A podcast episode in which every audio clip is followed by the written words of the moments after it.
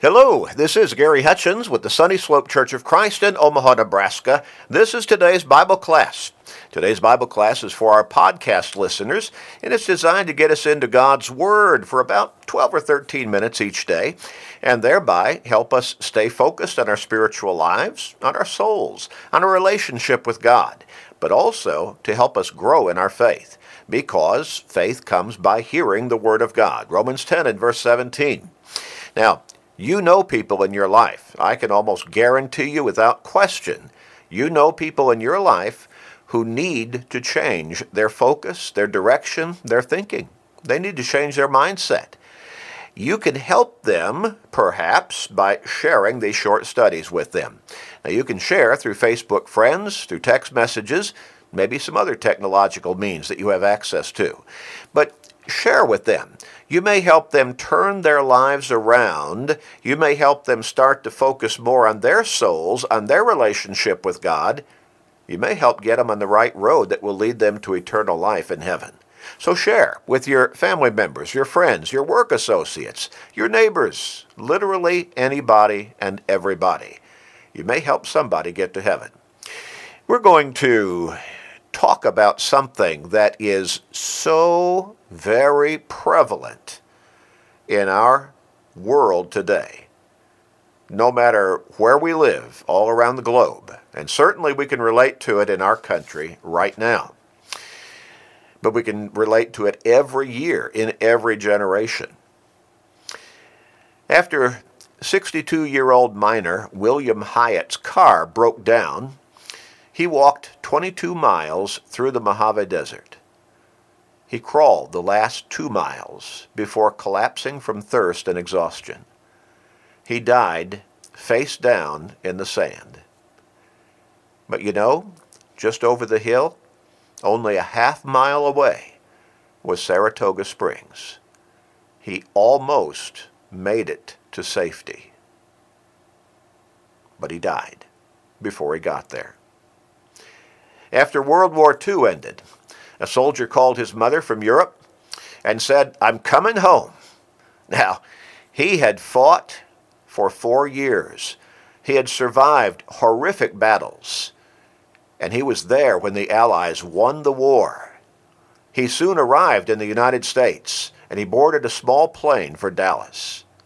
Tragically, that plane crashed. After all he had been through and survived all of it, the plane crashed on his way back home. He almost made it home, but he died before he got there. On February first, two thousand three, the Space Shuttle Columbia returned from its twenty-eighth mission. Having spent sixteen days in space, it was sixteen minutes from landing safely. Families had gathered in Houston to welcome loved ones home. But something went terribly wrong. A piece of foam insulation broke off and damaged a wing, and the force and heat of re-entry caused Columbia to disintegrate and rain down in pieces over Louisiana and Texas. Seven astronauts almost made it back home, but died before they got there. In Acts chapter twenty-six, beginning with verse twenty-nine, uh, twenty-four, we read a segment of the hearing that the Apostle Paul had before King Agrippa and also before Festus, the Roman governor. Verse twenty-four says, "Now as he thus made his defense, Festus said with a loud voice, 'Paul, you are beside yourself. Much learning is driving you mad.'" Well, that was in reference to Paul's description that Christ would suffer, that he would be the first to rise from the dead, and would proclaim light to the Jewish people and to the Gentiles. The idea of a man rising from the dead, oh, that was madness to the Roman governor Festus. Well, you see, he did not believe in God. He followed idols. And so he said to Paul, "You're mad." Now, he could have said, I think we're to understand, "You're crazy, you're insane, you're out of your mind." But in verse twenty-five, Paul responded and said, I am not mad, most noble Festus, but speak the words of truth and reason. For the king, before whom I also speak freely, that king was King Agrippa. He was also there in the hearing that Paul was speaking in, and he was speaking as a man who had been arrested, was in custody of the Roman government, and was ultimately, possibly in danger of being executed. But he was speaking. He was given this audience by Festus. King Agrippa, a Jew, was there. And so Paul responded, I'm not crazy, I'm not mad, I'm not insane, I'm not out of my mind. I speak the words of truth and reason. For the king, before whom I also speak freely, knows these things. For I am convinced that none of these things escapes his attention, since this thing was not done in a corner.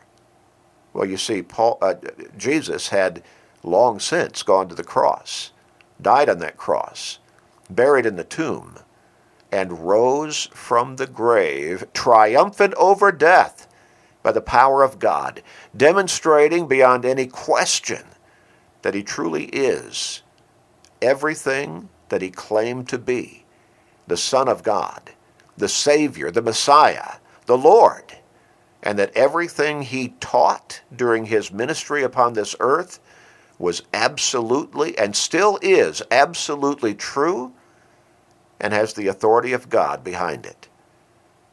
So Paul said, I'm convinced that none of these things escapes King Agrippa's attention, since this thing was not done in a corner. In other words, it was not done in secret.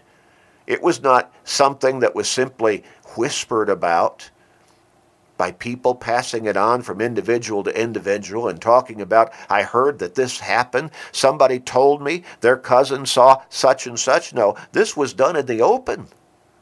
This was witnessed by multitudes.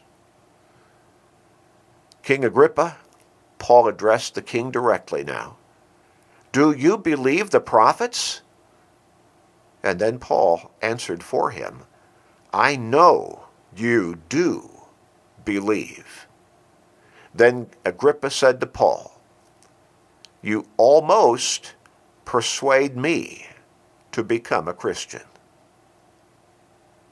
Now, exactly how Agrippa intended that statement to be understood has been a subject of question, of debate, conjecture. It could have been that he was being sarcastic and saying to Paul, you almost make me a Christian. You almost persuade me to be baptized. Or he could have been absolutely sincere and spoke to the compelling, the compelling testimony of Paul, referring to the prophets of hundreds of years back through the Old Testament, speaking of and foretelling of everything that Jesus came and did as the Savior. And Agrippa might have really, genuinely been moved to the point of being almost persuaded to become a Christian. Well, we have absolutely no scripture record that Agrippa became altogether persuaded.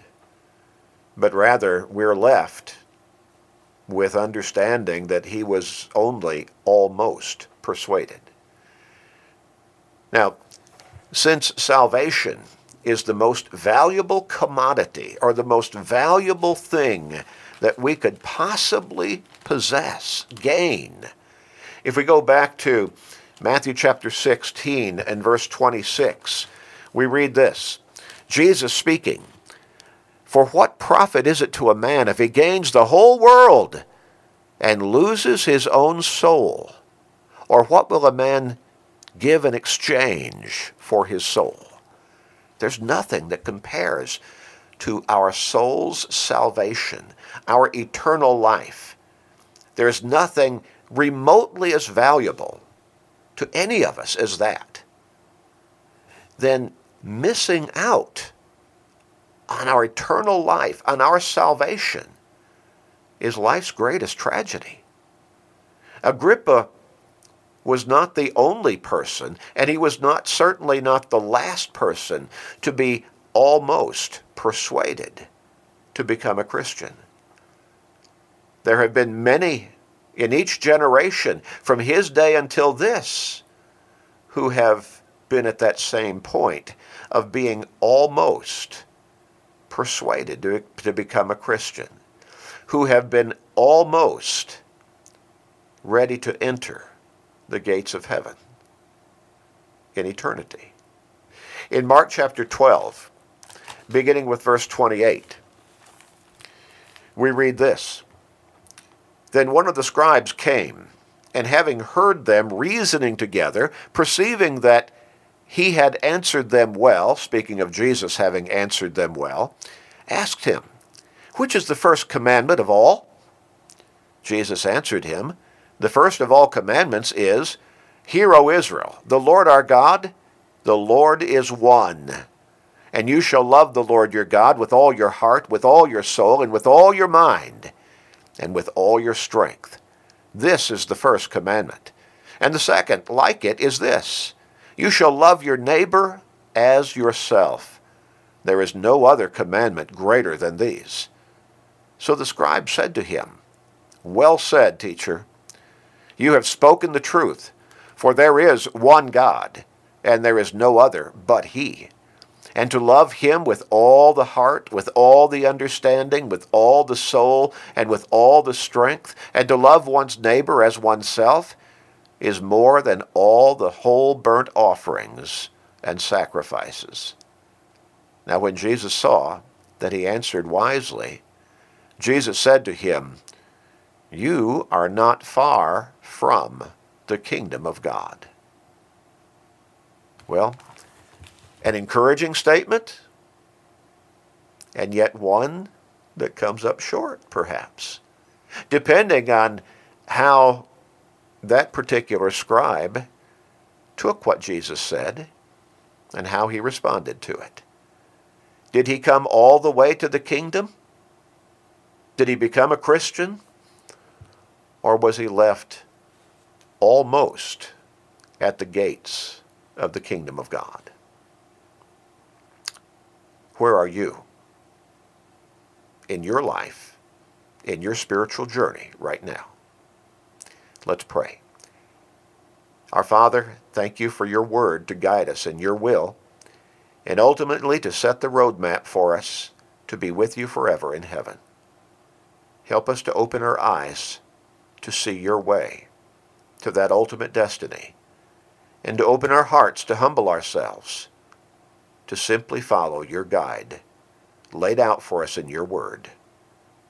Guide us to be with you, Father, in heaven forever. Help us along the way. Please forgive us, gracious Father. This is our prayer in Christ's name. Amen.